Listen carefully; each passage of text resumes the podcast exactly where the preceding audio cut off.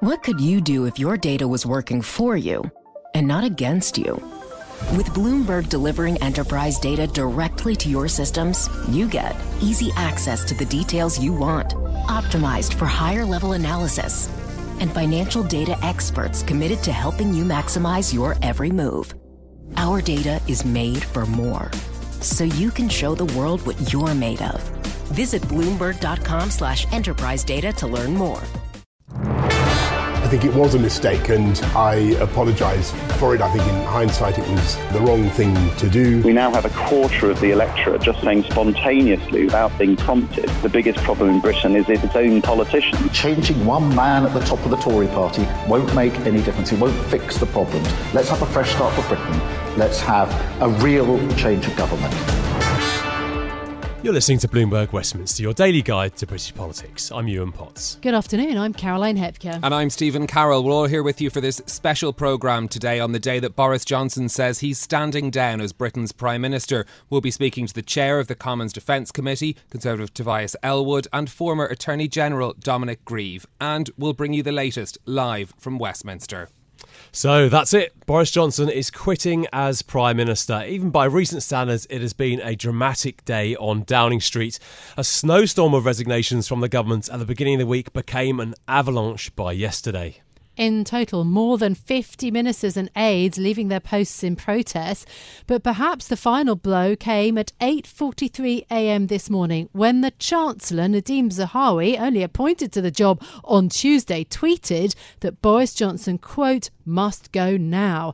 Well, the PM has finally given in to that pressure and is now preparing his resignation speech. Today's news means the UK is set to have its fourth leader in just six years. Of course, the Conservative Party still has a majority in Parliament, so it's up to the party to choose a new leader who will then take over as Prime Minister. A leadership contest will get underway in the coming days with the new PM likely to be in place by October, although that is one of the questions still yet to be decided.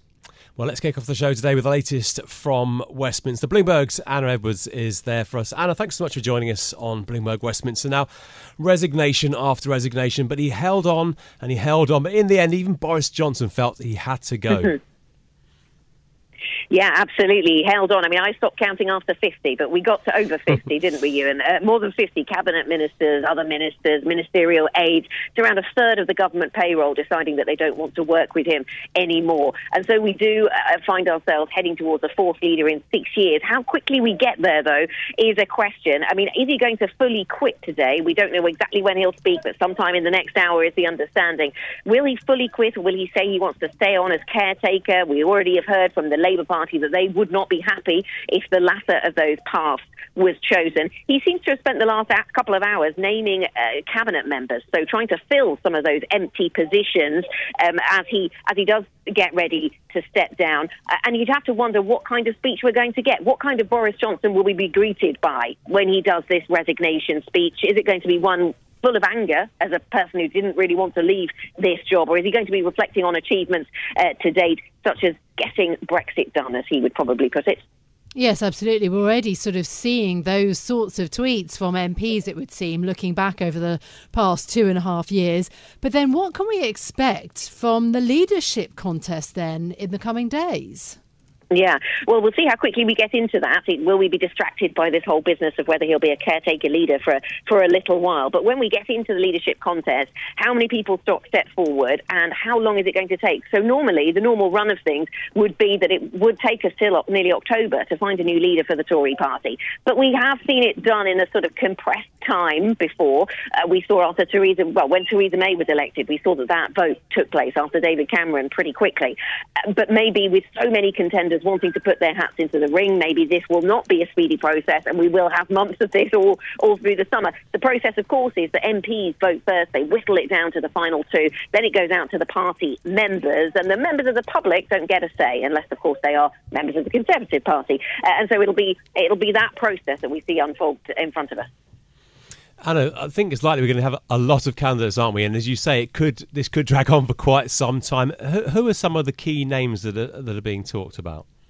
Right. Well, I think at the top at the top of the betting odds, back on top, because I think he'd fallen off there for a, a, period, is the former Chancellor Rishi Sunak. So he's somebody to watch. I know some people have been suggesting maybe he would stand on a joint ticket, maybe with Sajid Javid. These are just people's guesses and uh, expectations at the moment, but not really uh, not firm news by any stretch. So could we see Rishi Sunak? Could we see Sajid Javid? Uh, Javid? Penny Mordaunt is someone who's talked about. She hasn't been in the cabinet for some time, but she used to have a high profile. Apparently, she's very popular with the Tory grassroots she's somebody who's, according to some, been working on a sort of covert campaign behind the scenes already. So expect something from her pretty ready to launch is the is the understanding. Uh, Liz Truss is on her way back from a G20 meeting that was taking place in Bali. She was described to me yesterday as the Thatcher tribute act, not entirely. Um, uh, in flattering terms, perhaps. But uh, depending on what you think of Liz Truss, she does seem to be very popular with the, the, grassroots, but maybe doesn't resonate with the public at large. One one commentator has mentioned. There's just a few names. I mean, the list goes on and on. Whenever you ask anybody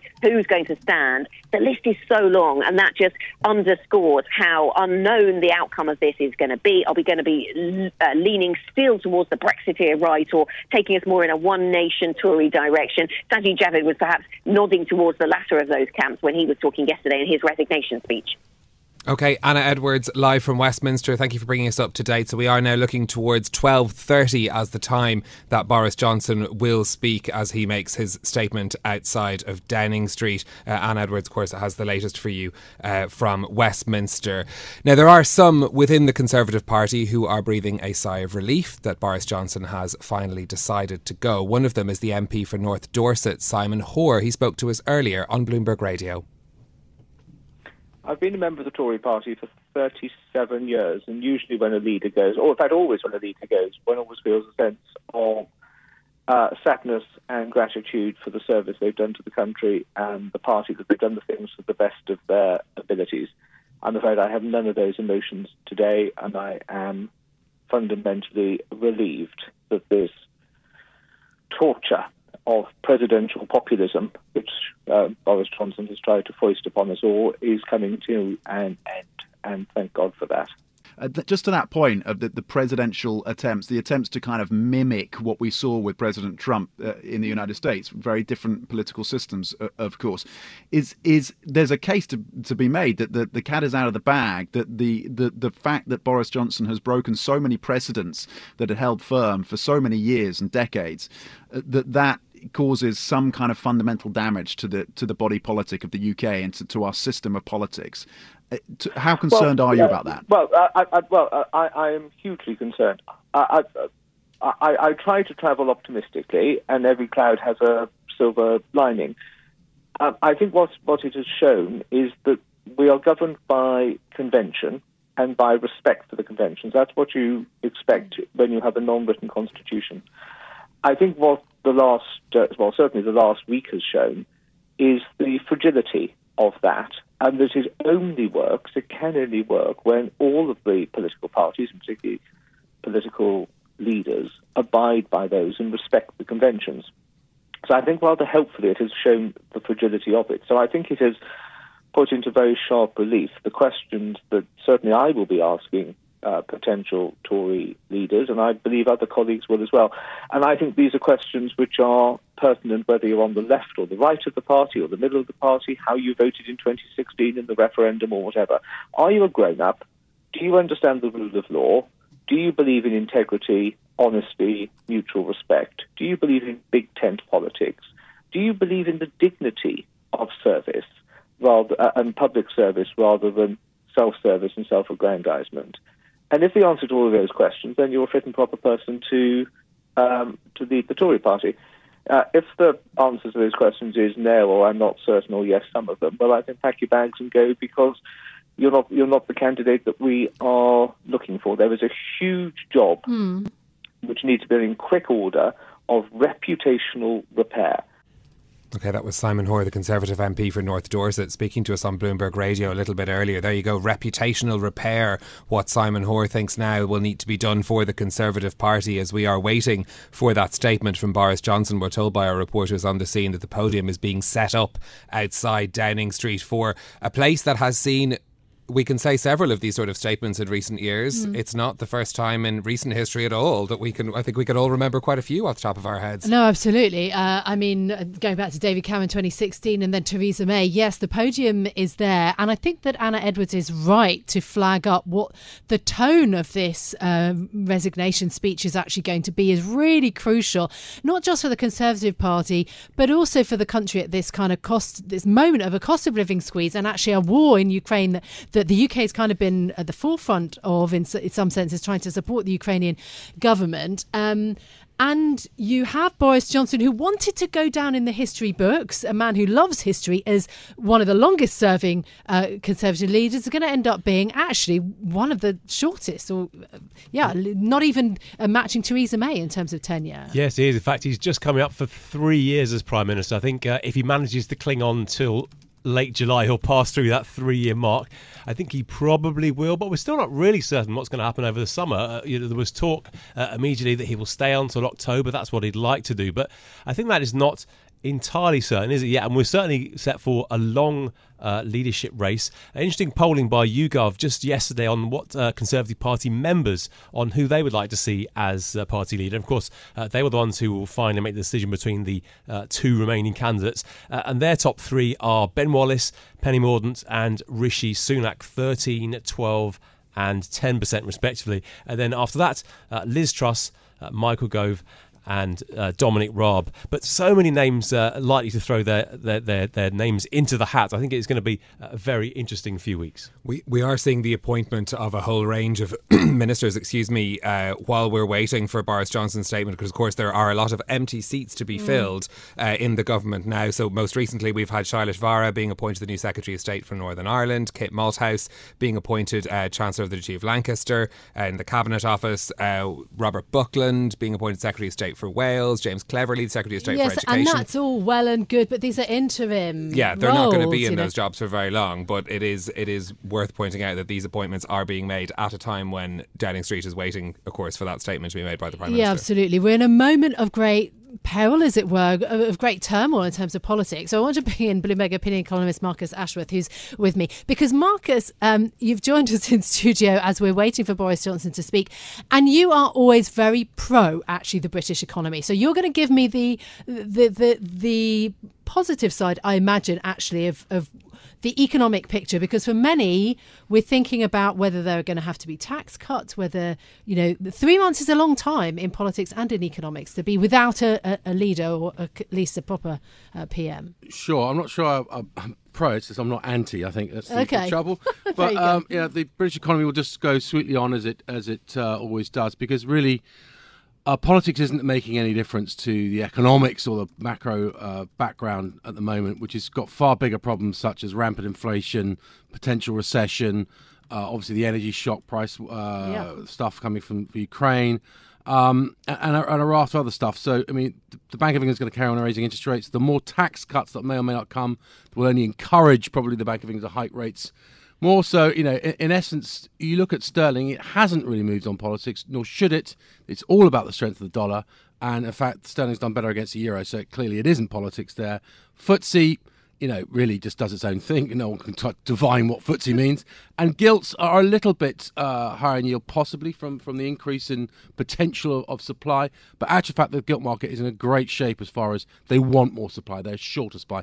Big redemptions coming up, lack of supply the short medium end. So, you know, markets wise, everything's fine. The economy, but hang on isn't that a real indictment of politics then we're spending all this time focused on politics and if you say it makes little difference to all of these enormous economic issues that we have Yeah, it's just the bigger forces at play. I'm afraid that you know little old Ireland and the global tides go on amok, and there's nothing the Bank of England can do about sterling, uh, really, and nothing much that the government can do to, to defect things as far as unless there is two key things which could or could not happen. A different approach to Europe and some form of rapprochement, which will boost trade, which will probably see a little rise in sterling. I don't think that much. And the other thing, of course, is whether or not all of a sudden you get huge fiscal splurge. But again, as I said, that'll be counteracted passively by Bank of England uh, monetary uh, um, tightening, and I think the gilt market can probably handle it. And you say that there is interestingly some fiscal headroom because you listen to Rishi Sunak and it sounds like there's no there's no space at all. But actually, you say that the fiscal picture is is, is Well, okay. Stacks. He could have he could have raised fifty billion uh, about six months ago, and the gilt market was ready for it, but he decided decided not to. You know, not say he should. I mean, I, you know, what Rishi Sunak is a, it's, it's a political philosophy which is you know perfectly acceptable to balance the books and do it in a manner which the Office of Budget Responsibility finds. Uh, willing. That was a, a thing that's set up by Osborne. I wonder how long that construct of the OBR will last, but uh, under a new government. Nonetheless, you know, there is plenty of room. We, in the context, if you want to, we Mm. still have uh, about 95% uh, debt to GDP, which sounds horrific, but 75 before the pandemic. However, needs must. Do- do- How far do needs must go? Is the question. Like, do we? Oh, that's a question you should have asked Boris. He'd have spent everything. well, hang on a second. Look back then, because this is the point. We're waiting for this speech. We're looking back over the last two and a half years. Summarise what did Boris Johnson uh, do, pros and cons in terms of the economics of the UK, and and you know the role of chancellor is massively important. And there are chancellors aplenty who may become the next prime minister. He should have fired Rishi Sunak uh, probably uh, six to, nine months ago and uh, avoided the fiscal tightening, which was the trilemma which the UK economy. To your point about things that, that which, which were uniquely bad about the UK economy is we're the only major economy, probably the only economy in the world that decided fiscal tightening was the right thing to do in the midst of a potential, you know, obviously inflation runaway scenario again at the same time uh, when interest rates need to be ra- raised and, and then obviously now the threat of recession. Madness. However that they've, they've realized their mistake. I think any new chancellor and or prime minister will be carefully but slowly unpicking some of those uh, fiscal mistakes and indeed trying to encourage for once a bit of trade and a, and a bit of other That, that, that national insurance rise is quite modest, though, isn't it? It's not. It wasn't a huge. well, it's a double one if you think it's it's both corporate uh, on the employer as well as employer it's two and a half percent a lot i think and certainly unneeded Well, it's certainly uh, interesting timing. I think you could say, as you say, the only major economy uh, to do that. Talk to us about the uh, about the job market because that's uh, really fascinating, isn't it? As we head into a slowdown, the job market is incredibly tight, uh, and it's not just the Tory Party which needs uh, a, a new member of staff. Lots and lots of companies are really struggling to, to find people, aren't they? Well, you say that, but I mean, as far as uh, you know, yes, job vacancies are up at something like 1.7 million, which is clearly a, a worrying number for lost potential growth, and and it clearly shows an economy which is which has obviously been stopped and then restarted again, and uh, had a huge amounts of stimulus in it, which is why I'm not so pessimistic. Um, on the UK economy, because there is so much stimulus in the system. Um, but one in five workers in the UK are, are immigrants, and that is something which people have pointed out to is we have a lack of certain types of workers, uh, perhaps from Europe. But you know that is a problem which which will and has sorted itself out uh, to some degree. Uh, but there is a definite need for, for staff, and uh, that in some sense is a sign of a very good economy, though.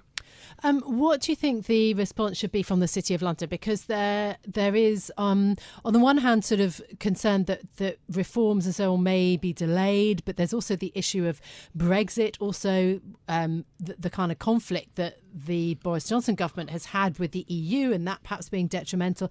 What is the city view of all of this? You mentioned the B word. Uh. Uh, uh, look, uh, the city just wants to be left alone. The, After the MIFID II reforms, which caused it utter misery, that when you speak to anyone, you know, of any power in the city, they'll say, "Whatever you do, don't change the rules of me again." I don't like the rules, but the worst thing is to change them again. Nonetheless, Solvency II is an important thing, and obviously with John Glen. Uh, resigning, that was a Mm. little bit of a worry. I think that'll get sourced out. It's in the weeds at the moment because the Bank of England's uh, putting up all sorts of barriers to it. Um, so that's a, a wider problem.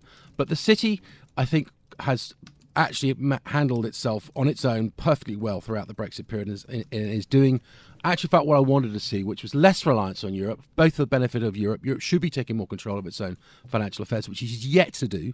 Uh, but equally, the UK needs to be a much wider, more global uh, source, and I think it's it's going to do fine. A little less regulation, as long as it's not self-regulation, which you know doesn't go uh, leads to very nice, happy happy endings. Then I think the city is in, in a reasonably fine shape. Marcus, is, I'm going to ask you the impossible question now, really, given that we don't know who's going to be the next prime minister. But what, what shape do you think government policy is going to take? uh, You know, fiscal policy is going to take over the next year or so. Uh, I think it's going to go more to um, what people expected Boris Johnson to do, more to the right, if you want to call it a simplistic uh, measure. I think there will be some crowd pleasing um, measures, both on cutting taxes. Uh, I'm interested to see. Uh, one of my colleagues thinks Rishi Sunak is the best person. I think probably agree with him, but he seemed to think Rishi will be very pro uh, Europe if that comes. I'm not I'm quite sure how he, he finds that, but that's a possibility. Certainly, a Sajid Javid candidate or something there is a possibility for uh, something more uh, hopeful on, on Europe. But as far as the overall direction of the of the fiscal policy and government policy, I think doing some of the things they set out in their manifesto is going to be the key um, if they wish to at least recapture mm. some of their lost voters who have, have fled them in, the, in recent months. And just really, really briefly, do you think that we're going to get a general election sooner than kind of 2024, 2025, or no? No. no. I, I can't see it. I mean, obviously, okay. we don't know what's going to happen. And to your point earlier, that I, mean, I do think that uh, Boris won't last till October in the context they will find someone to replace him as soon as possible, uh, and rightly so. And I think. Um, that new prime minister will probably want to have at least two years, possibly two and a half years, to uh, see if they can make a difference. Interesting. So uh, perhaps a, a, more conciliatory tone on uh, Europe. That would be something which markets will be uh, very interested in. Bloomberg opinion columnist Mark, Marcus Ashworth. Thanks so much for joining us on Bloomberg Westminster. What could you do if your data was working for you and not against you? With Bloomberg delivering enterprise data directly to your systems, you get easy access to the details you want optimized for higher level analysis, and financial data experts committed to helping you maximize your every move. Our data is made for more, so you can show the world what you're made of. Visit Bloomberg.com/slash enterprise data to learn more. We're going to jo- be joined now by Dominic Grieve, former Attorney General and Conservative MP until 2019. Dominic Grieve, thank you very much for speaking to us on Bloomberg Radio. Now, you weren't a fan of Boris Johnson, but did you think this was how it was going to end for him? I thought it was going to end badly. The precise way in which it's ended is, comes perhaps as a slight surprise, but on the other hand, the trigger, which is that the, the realization amongst his colleagues that this is a serial liar, somebody who really lies pathologically and will do so repeatedly, that doesn't surprise me that it finally brought him down. Uh, the precise, say, the story concerning Mr. Pincher, the deputy chief whip, uh, and Johnson having appointed him in the full knowledge uh, that there were serious allegations and stories about his behaviour um, no, that that that that mm. precise trigger is rather more surprising. Does it damage the Conservative Party? How much time does it take to you know win back voters? Uh, it undoubtedly damages the Conservative Party. The Conservative Party has always prided itself on the reputation for quiet, sound government, for being a party that um, uh, behaves with propriety, uh, adheres to the Constitution up, uh, and its conventions, and upholds its institutions.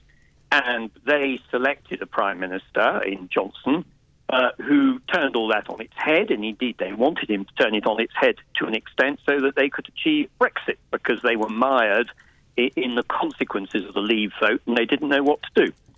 Uh, in fact, he did that and delivered for it, but not surprisingly, he then continued in exactly the same vein, uh, showing a complete disregard for convention, uh, sacrificing colleagues whenever he thought it necessary, and misbehaving serially. And the damage to the Conservative Party's brand, to use that expression, is very considerable. Dominic, what will be the view of the people of Beaconsfield? You represented the seat in Buckinghamshire, very very well to do part of uh, southern England uh, for, for, many years. And they're just the sort of voters which uh, I think the Tories were really worried uh, are, are, leaving in droves. What, what will be their, their take on all this business? I think their take on this business was, is that they've been appalled by Johnson. They were probably supportive of him when he was appointed in 2019. It's noteworthy that in a by election last year in an adjoining seat with a very similar profile to mine, they elected a Liberal Democrat and overturned a Conservative majority in the 20,000s. Uh, and frankly, if there'd been a by election there uh, earlier this week, the Conservatives would have lost the seat. Uh, that's the extent to which people are really angry at Johnson's behaviour. Yeah. and um, uh, uh, but that having been said, is it irremediable? No, it can be remedied. And if the Conservative Party gets a, a good leader, somebody who is sound and adheres to what I would call sensible conservative principles, mm-hmm. despite the crisis we have over cost of living and many other challenges, I think it's possible that people will start taking an interest again. But we okay. certainly need to put Johnson far behind us. Okay, Dominic Grieve, the former Attorney General. Um, do stay with us just a moment because we are watching uh, number 10 Downing Street. There is a podium now set up with sound. We are anticipating the Prime Minister, Boris Johnson, uh, to uh, speak to the cameras um, with this resignation speech. Uh, so we await that and we'll bring it to you as soon as it happens. But in the meanwhile, we have Tobias Ellwood, MP for Bournemouth East, also with us, and a UK Government Minister. Um, at the MOD between 2017 2019. Tobias, thank you so much for being with us um, back again on, on Radio. Um, what do you make then of this two and a half years? Uh, it, it, was a huge amount of pressure on, on, the Prime Minister. He finally caved, but he did not want to. Uh, of course, Tobias, you're also chair of the Commons Defence Committee too. Yes, it's uh, been a quite incredible journey and very painful for the last number of months. I mean, I'm just looking at my emails that I sent uh, to Graham Brady back in February, saying I didn't have the confidence in the Prime Minister anymore. Um, and it was quite lonely to put my hand up there and say, uh, this isn't going the right way. We've lost the trust with the British people, and we're not focusing on the, the right things, what the country needs, and, and internationally as well. So I'm pleased that finally we've got to this point, um, but it's been very painful indeed. It's not only damaged the party brand, uh, what's happened over the last few days, uh, it's also internationally, I think, eroded the uh, good stock that we've gained with our efforts to support Ukraine. So there's a lot of rebuilding for the party now to go through. We've got to get through this leadership contest and then get back to re-engaging with the British public, offer a vision um, that uh, we can, uh, I think, appeals to, to, to the nation, all of the nation, uh, with a view to trying to secure an election win. But it will be tough. There's no doubt about it. Is going to the country an answer to that? Is it a question of to, to get confidence in a new leader that you should call an election? Oh, absolutely. I mean, look at where we are in the polls. Look what happened in the local elections. Look what happened in those by-elections as well. On this trajectory, there's simply no way that we'd have any chance of winning the general election uh, with Boris Johnson in charge. And his style of government, uh, his sort of lackluster approach to uh, the discipline and focus in number 10 was a reflection of that. We didn't really get the big reshuffle. They, you know, there wasn't a real change of direction after, you know, ever since Owen Paterson uh, debacle began, and it's led to where we are today. And it's, I'm afraid, some one of those things that happens in parties. Occasionally, it happens in government. We need to make sure that this transition is uh, credible um, and uh, is, is done professionally, bearing in mind any civil war that now breaks out uh, would be unfortunate. We have to reunite on the flip side of this, and then focus, as I say, on uh, providing the answers, the solutions. Everything that was going on with Boris Johnson was a distraction. He wasn't able to land any big policy statements because of the day-to-day firefighting. Tobias, you've been very clear about, about your, your your feelings about Boris Johnson, but but it, he was a special kind of politician, wasn't he? Do, do you think your party will ever have a leader who can reach non-Tory voters in the way that Johnson did?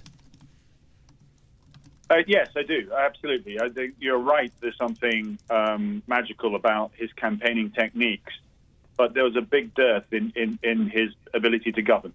Uh, when he was in the, the mayor's office in London, uh, he very much was the front of house person. He was that ambassador, but he had a, fa- a fantastic team around him that did the work, and that was absent. Uh, I think a cabinet wasn't functioning properly, and uh, we, we didn't take advantage of that huge majority that you actually can credit Boris Johnson from securing. So it, it is different from just being uh, on the campaign trail and uh, making people feel special, maybe, you know, warming the hearts, to actually running the country during very, very difficult and challenging times.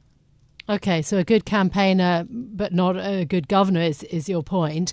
I suppose, in some senses, given that uh, you know, he had such a history um, and, and, was known as, as being somebody, even in in his private prior life, uh, pre becoming prime prime minister, someone who had a very loose relationship with the truth.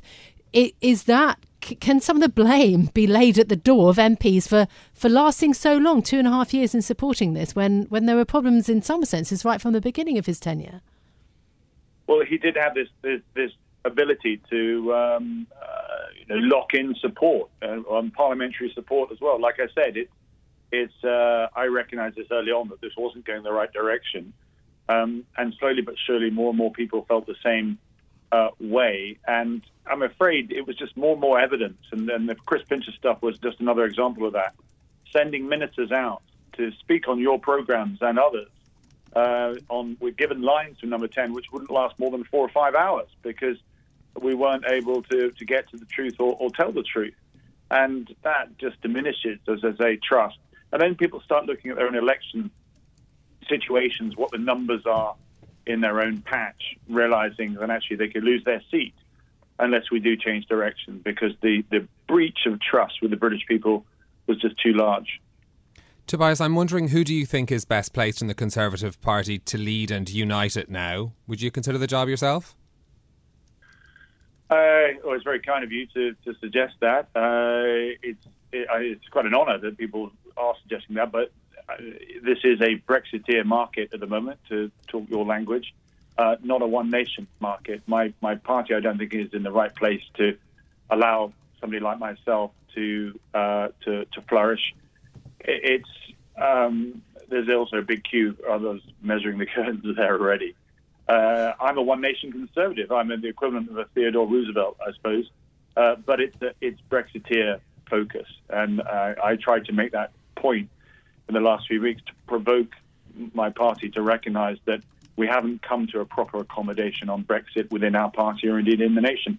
Until that's done, it will be somebody, um, sadly, who voted Brexit in 2016 that will uh, I think, dominate the limelight um, within our party membership that very much is, is of that uh, um, of that calling. So it, it's it's difficult right now. I don't think it's the time for me right now. So a Brexiteer, but perhaps not you. Uh, it's Tobias Ellwood uh, joining us on Bloomberg Westminster. Uh, just gone twelve thirty. We're just waiting for Boris Johnson to uh, speak to us. Uh, Tobias, do you think perhaps uh, it should be uh, uh, somebody from the military. So if not you, then perhaps somebody like uh, Ben Wallace. Yeah, Ben is very much. I mean, there's a number of people that I could absolutely live with, and I think could do a good job in allowing the cabinet construct to work. These are big departments. Departments should be allowed to operate with competent people, not sycophants who just support the prime minister, which is where we ended up. Certainly, Ben Wallace is, I think, is a major contender. Um, you've got uh, Nadhim Zahawi as well. You've got Jeremy Hunt. That, you know, when I step Tobias, forward to suggest, Tobias, I'm so Yeah. sorry. I'm going to interrupt you because we want to go to the Prime Minister now live. Okay. It, thank you, thank you. It is clearly now the will of the Parliamentary Conservative Party that there should be a new leader of that party and therefore a new Prime Minister. And I've agreed with Sir Graham Brady, the chairman of our backbench MPs, that the process of choosing that new leader should begin now. And the timetable will be announced next week. And I've today appointed a cabinet to serve as I will until a new leader is in place. So I want to say to the millions of people who voted for us in 2019, many of them voting Conservative for the first time, thank you for that incredible mandate, the biggest Conservative majority since 1987, the biggest share of the vote since 1979. And the reason I have fought so hard in the last few days to continue to deliver that mandate in person was not just because I wanted to do so, but because I felt it was my job, my duty, my obligation to you to continue to do what we promised in 2019.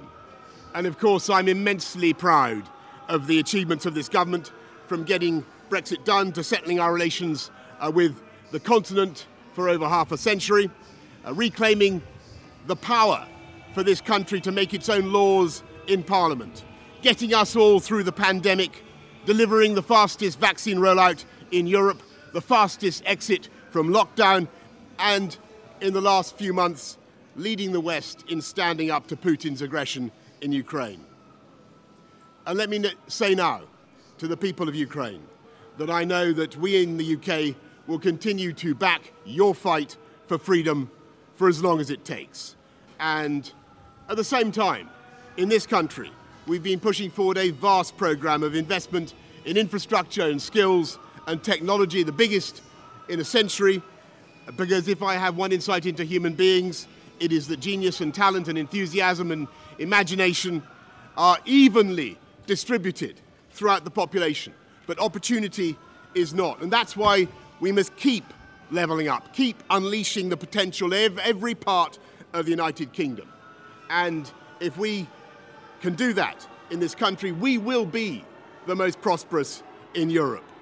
And in the last few days, I've tried to persuade my colleagues that it would be eccentric to change governments when we're delivering so much and when we have such a vast mandate and when we're actually only a handful of points behind in the polls, even in mid term after quite a few months of pretty relentless sledging, and when the economic scene is so difficult domestically and internationally. And I regret uh, not to have been successful in those arguments, and of course, it's painful not to be able to see through so many ideas and, and projects myself.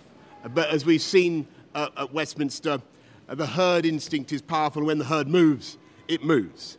And my friends, in politics, no one is remotely indispensable.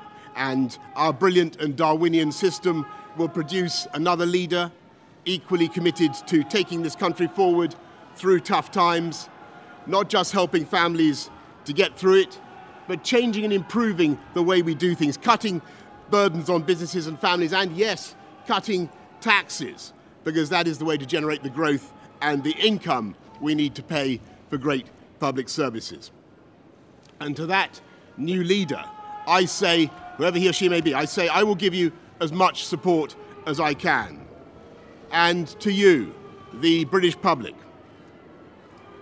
I know that there will be many people who are relieved, and uh, perhaps quite a few who will also be disappointed. And I want you to know how sad I am to be giving up the best job in the world. But them's the breaks. I want to thank Carrie and our children and all the members of my family who have had to put up with so much for so long. I want to thank the peerless British Civil Service for all the help and support that you have given our police, our emergency services, and of course, our fantastic NHS, who at critical moment helped to extend my own period in office, as well as our armed services and our agencies that are so admired around the world, and our indefatigable Conservative Party members and supporters, whose selfless campaigning makes our democracy possible. I want to thank the wonderful staff here at Chequers, uh, here at number 10, and of course at Chequers, and our fantastic prop force detectives, the one group, by the way, uh, who never leak. Above all, I want to thank you, the British public, for the immense privilege that you have given me. And I want you to know that from now on until the new Prime Minister is in place, your interests will be served and the government of the country will be carried on. Being Prime Minister is an education in itself.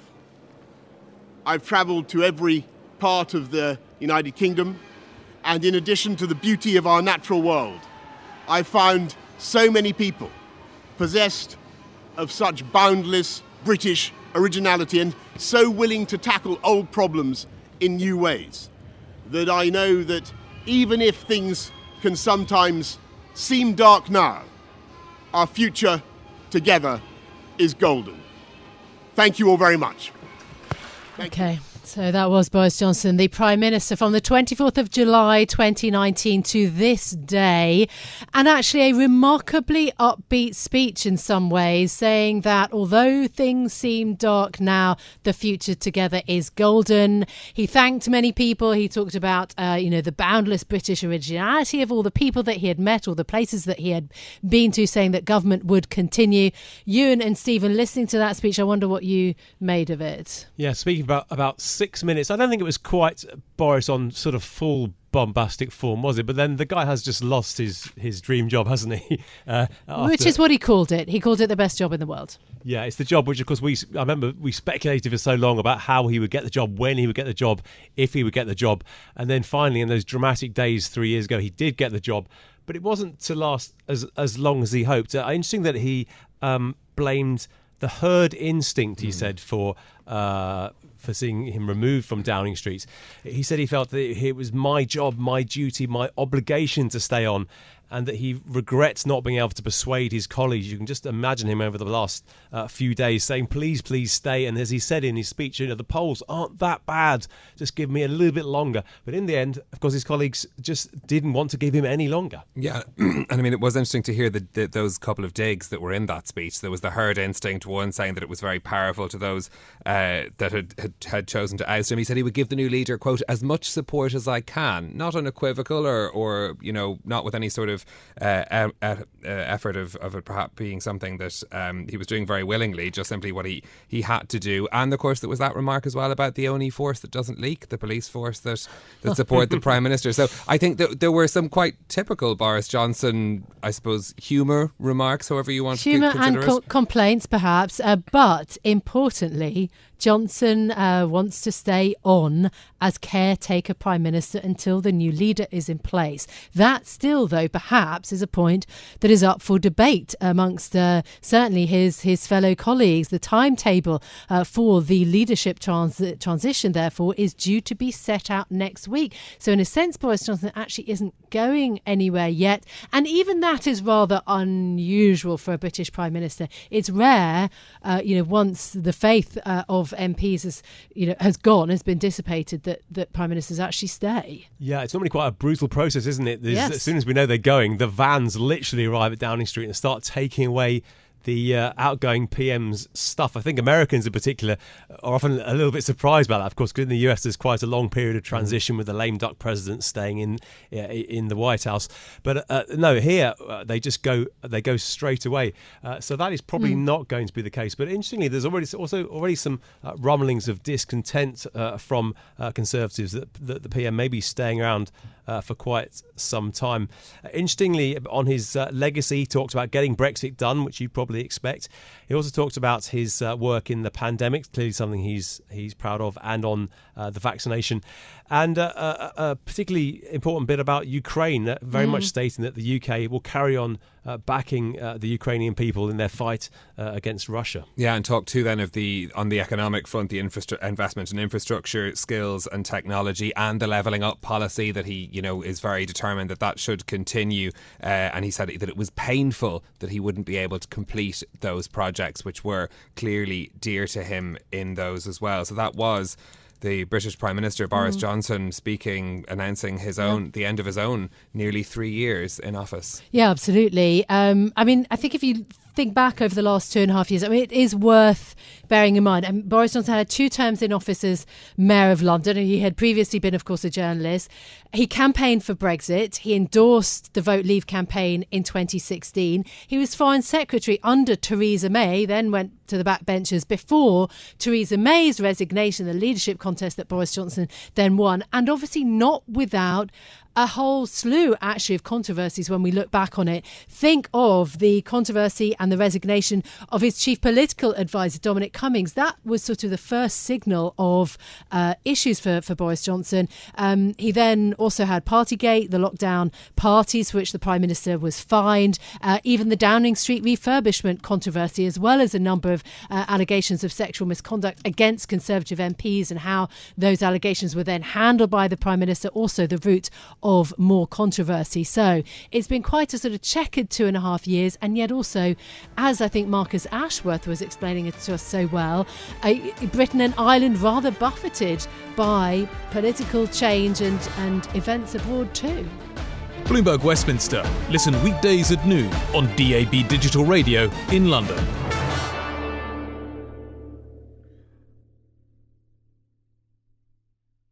The countdown has begun. From May 14th to 16th, a thousand global leaders will gather in Doha for the Qatar Economic Forum powered by Bloomberg. Join heads of state, influential ministers, and leading CEOs to make new connections, gain unique insights, and uncover valuable opportunities in one of the world's most rapidly rising regions. Request your invite for this exclusive event at QatarEconomicForum.com.